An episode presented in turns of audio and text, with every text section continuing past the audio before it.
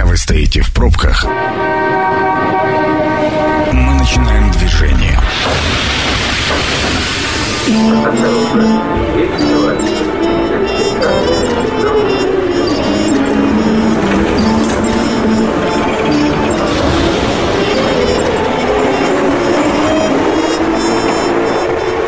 Осторожно, Главные темы Красноярска. Добрый вечер, это программа «Метро». Меня зовут Дмитрий Полуянов, и сегодня вместе с вами и с нашим гостем э, мы будем обсуждать тему информационных технологий. И не просто так, а информационных технологий в свете возможного эмбарго, запрета поставок э, технологий процессоров в Россию, в свете разных событий геополитических. Но, тем не менее, что бы там ни происходило снаружи, а что-то может отразиться и на нас с вами. Э, сегодня эту тему мы будем обсуждать с Анатолием Фоминым, руководителем студии разработки программных продуктов «Фабрика решений», резидентом Сколково. Анатолий, добрый вечер. Добрый вечер. А, наверняка встречали в СМИ э, на прошлой неделе и, может быть, чуть пораньше информацию о том, что в Россию могут запретить поставки технологий и э, процессоров, оборудования. Как лично вы к этому относитесь? Насколько для вас это серьезная, не так, реалистичная угроза для начала? Да, э, ну, как и, любое, как и любое ограничение, безусловно, я отношусь к этому негативно, потому что так или иначе это а, притормозит развитие отечественной отрасли на какой-то период времени. Сейчас объясню почему.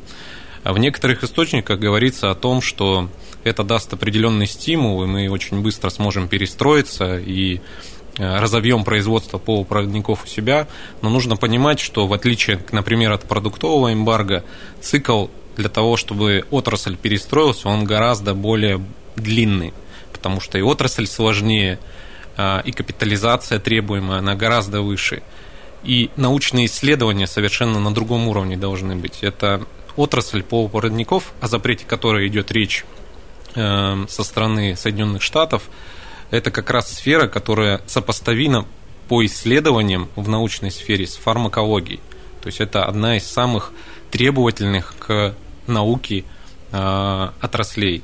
И экспертно разные издания говорят о том, чтобы полностью э, восстановить э, в случае этого подобного эмбарго по полупроводникам России полную автономность, требуется не менее пяти лет.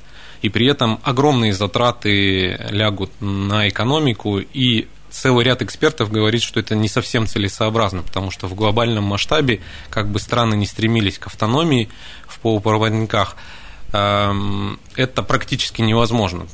Те же Соединенные Штаты участвуют в глобальной цепочке, э, часть компонентов производит и сырья производит Китай, Далее подключаются заводы в Тайване, в Японии, э, какие-то компоненты производятся в Техасе, в Соединенных Штатах. То есть это глобальная экосистема, которая работает, требует больших инвестиций ресурсов, постоянно видоизменяется.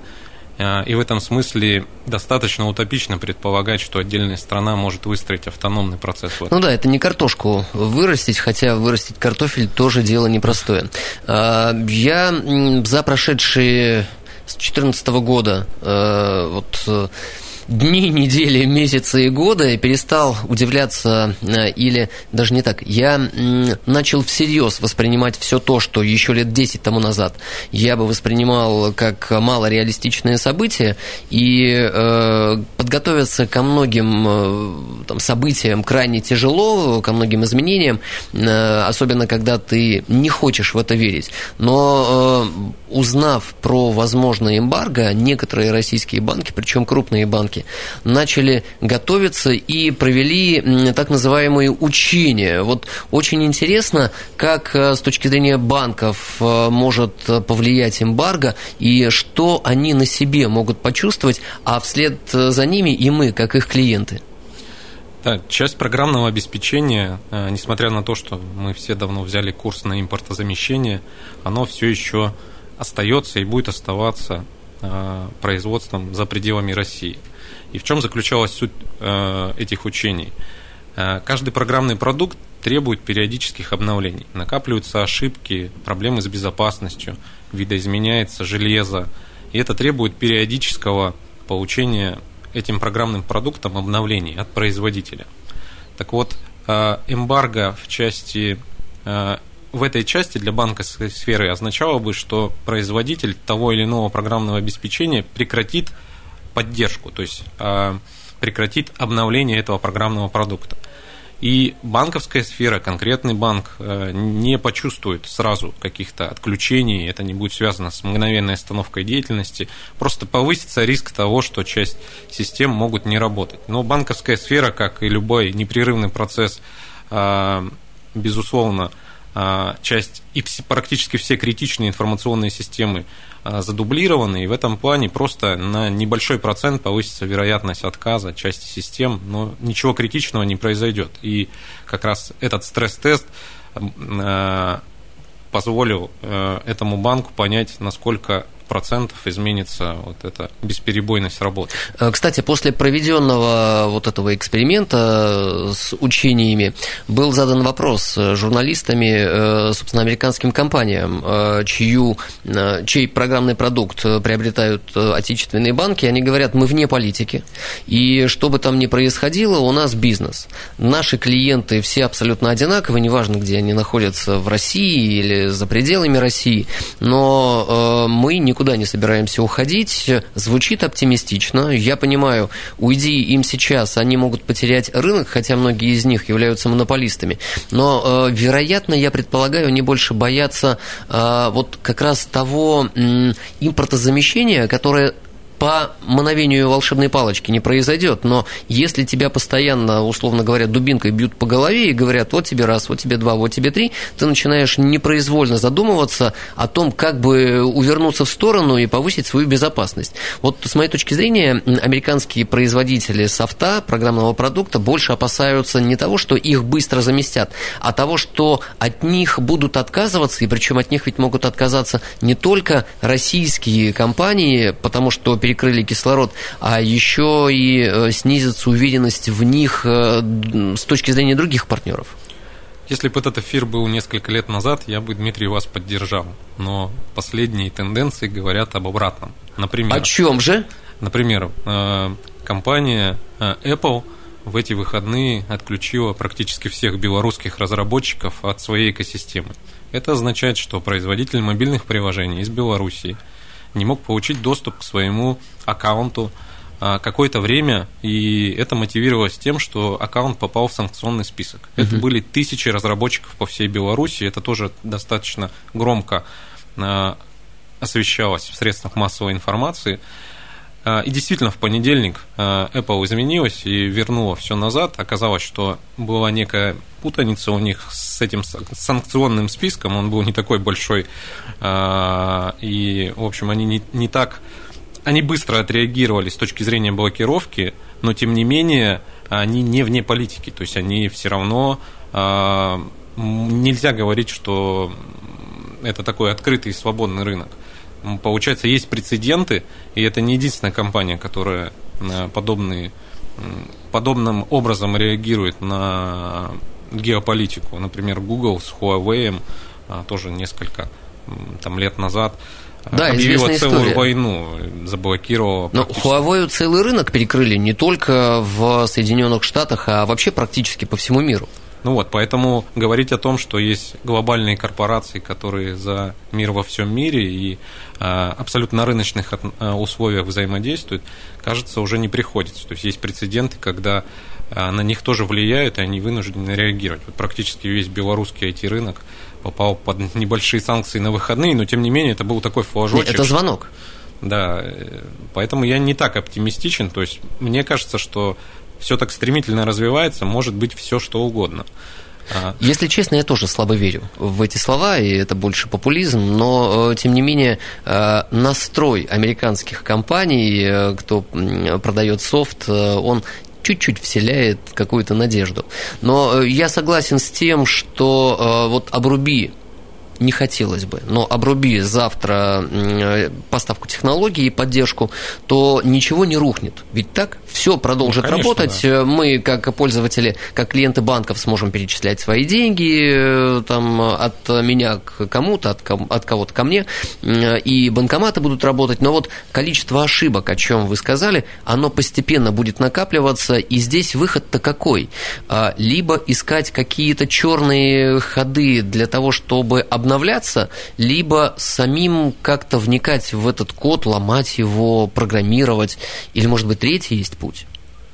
Но импортозамещение никто не отменял, а, и на этот путь встают уже не только государственные предприятия, но и в том числе частные компании, а, страхуясь наперед от возможных ограничений. Безусловно, ничего критичного в моменте не произойдет. Айтишники у нас достаточно перспективные, продвинутые. продвинутые, да, и точно придумают, каким образом повысить риск, снизить риск э, вот этого э, вероятности сбоя. В общем, это все будет в плановом режиме, немножко добавится проблема у тех, кто обслуживает э, информационные системы, но потребитель может и в моменте это не почувствовать. Э, еще одна возможная проблема э, – это повышение цен на сотовые телефоны, повышение цен на автомобили, а может быть вообще даже дефицит автомобилей, потому как мы уже сейчас наблюдаем определенный дефицит в автомобилях, и если еще 3-5 лет тому назад приходишь в автосалон и приобретаешь, потому что они были в наличии. Сейчас машина под заказ, ее могут изготавливать э, от полугода до года, и э, говорят, нет чипов, нет комплектующих, хотя никакого эмбарго пока нет. Да, тут наложилось несколько проблем. Действительно, часть автопроизводителей они зависят от поставок микроэлектроники, которая сейчас используется повсеместно, в том числе в автомобилях. А сложность этой отрасли в том, что производитель чипов, условно, или полупроводников, он планирует производство и загружает примерно раз в квартал или раз в год. Когда началась пандемия, спрос упал, и объемы производства сильно снизились. А постепенно страны, выходя из пандемии, спрос начал возрастать, а, и, по сути, этот товар, эти комплектующие кончились. И это с одной стороны, увеличила цену этих комплектующих, а с другой стороны еще два катаклизма случились на больших заводах по производству. Катаклизм в Техасе, снежный шторм, и пожар на фабрике в Японии, который, по сути, э, часть э, производства промышленного масштаба выключилась производственная цепочка. Угу. И вот этот дефицит, рост цен, низкий спрос во время пандемии, два вот этих катаклизма Э, повлияли на то, что полупроводников стало мало. И это нас еще никто ни от чего не отключал. Да, это еще без отключения. Но получается, что э, недаром э, АвтоВАЗ продолжает выпускать Ниву, а я думаю, что если нам перекроют кислород по полупроводникам, Нива останется. В общем, э, с, э, отечественный автопром forever. Да. Очень оптимистично. Э, про телефоны. Э, тот же самый Apple, производитель э, ну, уже сообщил, что если вдруг, э, то мы поддержим и не будем ничего поставлять, следовательно, никаких новых моделей э, данного производителя в России, появится черный рынок, они точно будут каким-то образом поступать, но э, стоимость резко возрастет. И мне кажется, что вот здесь китайские производители, наверное, единственные или основные выгодоприобретатели, потому как освободившийся рынок будет занят перед э, Китаем. Да, потребитель настолько уже привык к смартфону, к электронике, что невозможно представить, что кто-то откажется от этого, и, безусловно, будет замещение на более дешевый или доступный аналог. Китай тут как нельзя кстати со своим предложением по широкой линейке смартфонов. Вот, кстати, Китай э, является нашим партнером, по крайней мере, мы э, так его позиционируем, и он так с нами взаимодействует. А, с вашей точки зрения, если произойдет все-таки запрет со стороны США, Китай может нам помочь э, сгладить э, проблемы, а может быть их и вообще нивелировать? С одной стороны, читая аналитику, особенно э, провластных СМИ, кажется, что это один из реалистичных сценариев – но если так системно подойти к анализу, получается, что Америка через ассоциацию производителей полупроводников контролирует значимую часть отрасли. Китай в основном участвует в этой цепочке только на ранней стадии, поставляя сырье, например, кремний. И... Чем нам может помочь Китай? Э, мы продолжим э, через рекламную паузу. Продолжаем программу «Метро». Напомню, меня зовут Дмитрий Полуянов. Сегодня мы говорим про то, как запрет поставок в Россию чипов и технологий может повлиять на экономику страны. Анатолий Фомин, руководитель студии разработки программных продуктов «Фабрика решений», резидент Сколково. Сегодня у нас в эфире. Анатолий, добрый вечер. Добрый вечер. Э, Китай, наш друг. Э, Все-таки сможет ли Китай помочь нам преодолеть э, возможные проблемы, связанные с запретом э, США? Мне кажется, что этот сценарий менее реалистичный.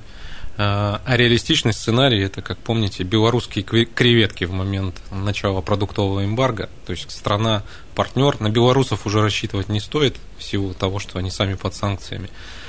И, возможно, эти санкции в том числе на них и распространятся. Но кто-то кто будет иметь такую же возможность э, работать с основной цепочкой поставок полупроводников, мне кажется, может помочь нам. Ну, Китай один из претендентов таких. Ну, или аргентинские полупроводники. Да, знаменитые. Знаменитые, тоже вполне возможно. А, по поводу российского все-таки импортозамещения э, что-то делается, и я много читал про э, отечественные процессоры, и название у них такое звучное Эльбрус и Байкал. Но серьезный продукт должен звучать серьезно. Насколько это действительно сейчас вариант импортозамещения с точки зрения процессоров? Нужно понимать, что э, все равно компонентную базу полупроводники эти процессоры используют тайваньские, то есть тоже участвующие вот в этой глобальной цепочке поставок. Это достаточно конкурентные процессоры, хотя есть э, разного рода информация, связанная с тем, что часть программных продуктов э, работают не очень стабильно на базе платформ с этими процессорами. Но мне кажется, мы сильно продвинулись за последние годы в части именно процессоров а, вот этого гражданского применения. Угу. Говорить о том, что происходит в оборонке, невозможно, это закрытая информация. Но по данным того же Ростеха, который тоже высказался в момент появления этой новости о том, что, по крайней мере, это не заденет оборонку, потому что э, Ростех и... Наш... У нас все свое. Да, все свое. В это тоже верится с трудом, э, потому что, как я говорил, это очень ем, наукоемкий процесс и точно должен в какой-то части быть интегрирован в глобальную систему, мне кажется, это в том числе может отразиться и на части оборонзаказа. Э, я знаю точно, что любые изменения и качественные изменения происходят э, только тогда, когда наступает какой-то кризис. Вот э, мы в ситуации кризиса определенного живем с 2014 года, и он усиливается, по моим ощущениям. Э, является ли это драйвером, и вот лично вы замечаете изменения в сфере информационных технологий за прошедшие 5-7 лет? Ну, начну, наверное, с позитивной э, повестки. Она говорит о том, что государство разного рода преференциями субсидирует эту сферу. Э, есть налоговые льготы для производителей программного обеспечения, очень значимые для отрасли. Есть достаточно большое количество грантов, микрогрантов, э, фондов, которые поддерживают э, и научные разработки в части программного обеспечения, и аппаратного в том числе. В этой сфере, как мне кажется, за последние годы сделано очень много, объективно. А, безусловно, немного на руку всей сфере э, импортозамещения, потому что спрос на отечественные разработки, он возрастает. В госсекторе, а, в коммерческом секторе. И это определенная возможность. Но просто, как я говорил, в отличие, например, от аграрного сектора, цикл а, гораздо более длительный из-за просто более сложных процессов. Поэтому эффект от этого, если вдруг сохранится, а в это я верю, а вот это давление, мы его получим только, наверное, а, через несколько, ну не десятков лет, но через 5-6 лет. Дорогой же процесс создания, это же постоянные э, изучения, научные изыскательские работы. Э, то, что э, в России есть мозги, я в этом абсолютно уверен. Просто ну, мы ракету в космос запустили первыми.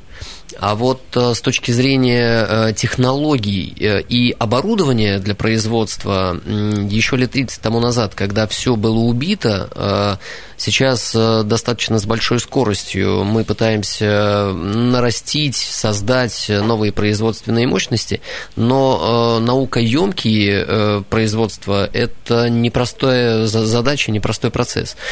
Шансы все-таки у нас есть, с вашей точки зрения, или нет?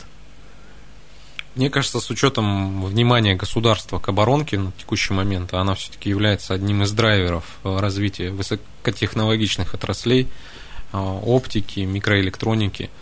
Э, шансы есть, но это, как я говорю, не быстрый процесс, и эффект от него можно будет ощутить не раньше, чем через несколько лет. Еще одно направление – это э, возможное отключение. Сегодня мы говорим немножко, наверное, в таких серых тонах, но э, пытаемся найти э, варианты и спрогнозировать, смоделировать ситуацию. Так вот, еще одна из угроз – это отключение нас от глобальной сети и создание собственного Рунета. Каковы здесь перспективы, риски, проблемы, ну и возможности? Ну, с учетом текущих тенденций говорить про перспективы без негативных тонов сложно. Э, они есть. Э, что изменится для обычного потребителя?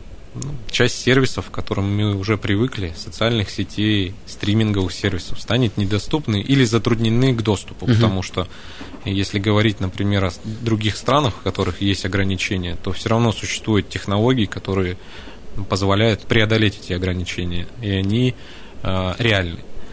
Но мне кажется, эта проблема полностью уйдет через 5-7 лет, когда полностью будет развернута спутниковая группировка любой из стран по глобальному интернету, и тогда вопрос э, блокировки и конкретной страны, он будет просто невозможен в глобальном масштабе. Будет и мы уже очень близки к, этой, к этому шагу, когда интернет станет в любой точке планеты доступным и таким же скоростным, как в больших городах. А мы говорим про собственную группировку э, спутников или какой-то международной корпорации?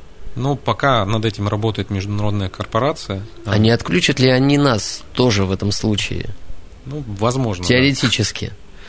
Но мне кажется, что подобный проект невозможен э, к реализации в полной мере одной, э, как и э, полная цепочка создания микроэлектроники, о которой я уже говорил. То есть это некий консорциум, в который должны войти точно многие страны, и это точно повысит качество жизни в целом на планете.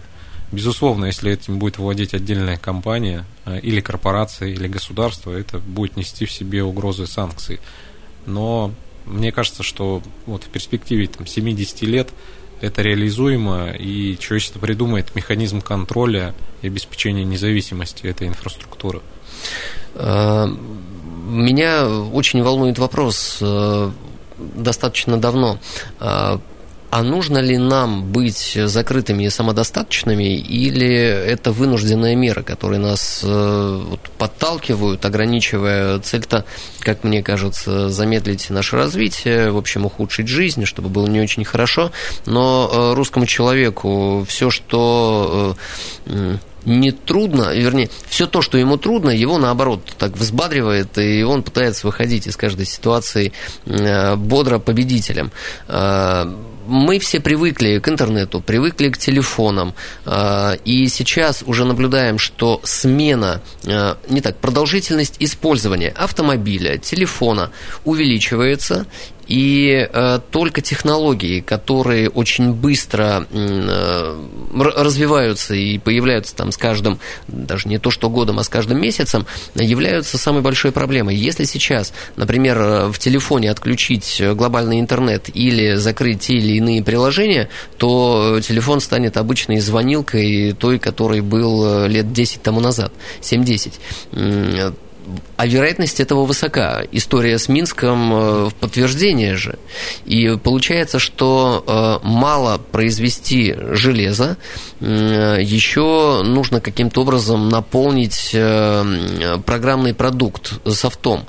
Вот здесь э, можем ли мы создать какую-то свою внутреннюю площадку для того, чтобы, ну не знаю, а, а если, отключ, если отключат глобальный интернет, э, госуслуги будут работать или нет? Как да, думаете? конечно, они уже спроектированы с учетом автономной работы. Более того, интернет в привычном нам понимании будет доступен, то есть сервера, размещенные, к примеру, в России, Яндекс Музыки будут также доступны. В этом смысле вы не заметите ничего. Но глобальные сервисы, вот, кстати, одна из угроз – это Google карты, но, к счастью, у нас есть мощный игрок, это Яндекс карты, российская компания, да, э, если говорить с точки зрения конкретных сервисов. Э, когда мы говорим про возможные сценарии угроз для нас, э, для России, отключение от технологий, от чипов, то есть ведь уже примеры, кто живет в такой парадигме ну, продолжительное время. Иран, Северная Корея. Но э, не был ни в Иране, ни в Северной Корее, но, судя по всему, в Иране все нормально и с технологиями, и с телефонами. То есть каким-то образом перекрыть полностью реку невозможно, поставив плотину. Появляются ручейки, вырастающие потом в отдельные большие каналы и реки, и запретить сейчас развитие технологий, в которых в том числе и не заинтересованы сами американские компании крайне тяжело. Ну, вот, пример того же э, той же Северной Кореи, например, э, последние публикации говорят о том, что очень большая армия киберхакеров э, Северной Кореи занимается тем, что взламывает электронные биржи криптокошельков, угу. и это становится глобальной проблемой в части разных бирж на разных территориях. То есть вот под этим давлением формируется некое противодействие, и эта страна так реагирует на э, закрытие доступа к своим технологиям. Нельзя сказать, они сейчас считаются одними из самых продвинутых, ну, на уровне. С точки зрения программирования? С точки зрения хакинга. Х- хакинга. Да, то есть они не создают ничего, ну, такая задача черная, ломать. темная зона. Да, можно было сказать, что в, этот, в этом смысле там, США э, ослабила их как страну, но породила некое противодействие вот в формате этих хакеров. Э, часть безусловно, потребитель в этой стране страдает, он не имеет доступа к современным сервисам, э, к технологиям, к интернету, но это каким-то образом порождает ответную реакцию. Вот пример с хакерами, он таков.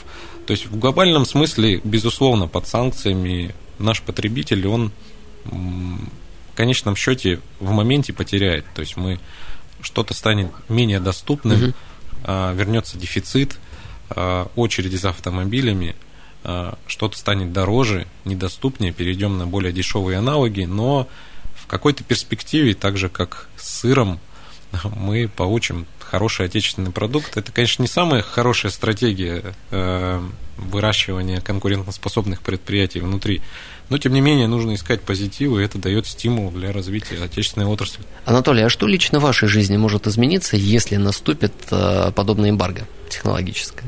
Я очень, например, привык к стриминговым сервисам. Я отказался от телевизора, и, по сути, мой телевизор – это э, часть каналов в Ютубе, угу. которые я регулярно смотрю, и достаточно привык к этому. Мне бы не хотелось от этого отказываться. Досуг раз. Досуг. Раб, рабочие процессы. Я использую часть сервисов для планирования работы компаний зарубежных, в частности Microsoft и так далее. Придется искать аналоги, и они не всегда есть, к сожалению. То есть я буду... Это будет определенным образом компромисс какой-то по эффективности, стоимости, качеству. Ухудшится часть процессов точно. Угу. Появятся ли новые заказы у моей студии? Да, наверное, э, потому что часть сервисов станут недоступными, спрос на них вырастет, и нужно будет что-то делать, придумывать самостоятельно в России, и нужны будут руки, кто это будет делать. Э, финальный вопрос. С вашей точки зрения, все-таки санкции э, введут или нет, по ощущениям? Мне кажется, нет. Это очень крайняя мера, скорее похожа на угрозы, угрозы исключительно. Да. И я верю искренне, что до этого дела не дойдет. Была история еще, если вернуться коротко к гаджетам, а, история с созданием собственного телефона, но никак не продвинулись в этом. А, Йотафон, по-моему, назывался, да, да бренд. А, может быть, э, вновь задумываются о его производстве, хотя он ведь целиком будет состоять не из отечественных комплектующих. Да, хочется на каком-то позитиве и закончить. Да, Ютафон не очень позитивная история, связанная с тем, что это и производство было не совсем российское, компонентное. Но я верю в то, что мы найдем точный ответ. Страна, которая запустила э, в космос ракету, создала э, Буран, который на самом деле является с точки зрения программирования эти отрасли просто невероятным достижением. Он сам приземлился и полностью управляемый искусственным интеллектом в конце 80-х это было. Это просто супер достижение. И действительно у нас огромный потенциал. Это не просто бравада, это объективная реальность. И в большинстве корпораций Присоединяюсь. Если, если честно, я тоже не особо верю в то, что эмбарго будет введено, но тем не менее, э, хорошо, что мы проговорили. А что может случиться? Я услышал, что ничего страшного не произойдет, мы ко всему адаптируемся, был бы картофель, все остальное переживем. Спасибо огромное, я говорю сегодняшнему гостю Анатолию Фомину, руководителю студии разработки программных продуктов «Фабрика решений», резиденту Сколково. Программа «Метро» будет опубликована на сайте 102.8 FM. Эм. Меня зовут Дмитрий Пулаенов. Станция конечная. Поезд дальше не идет. Просьба освободить вагон.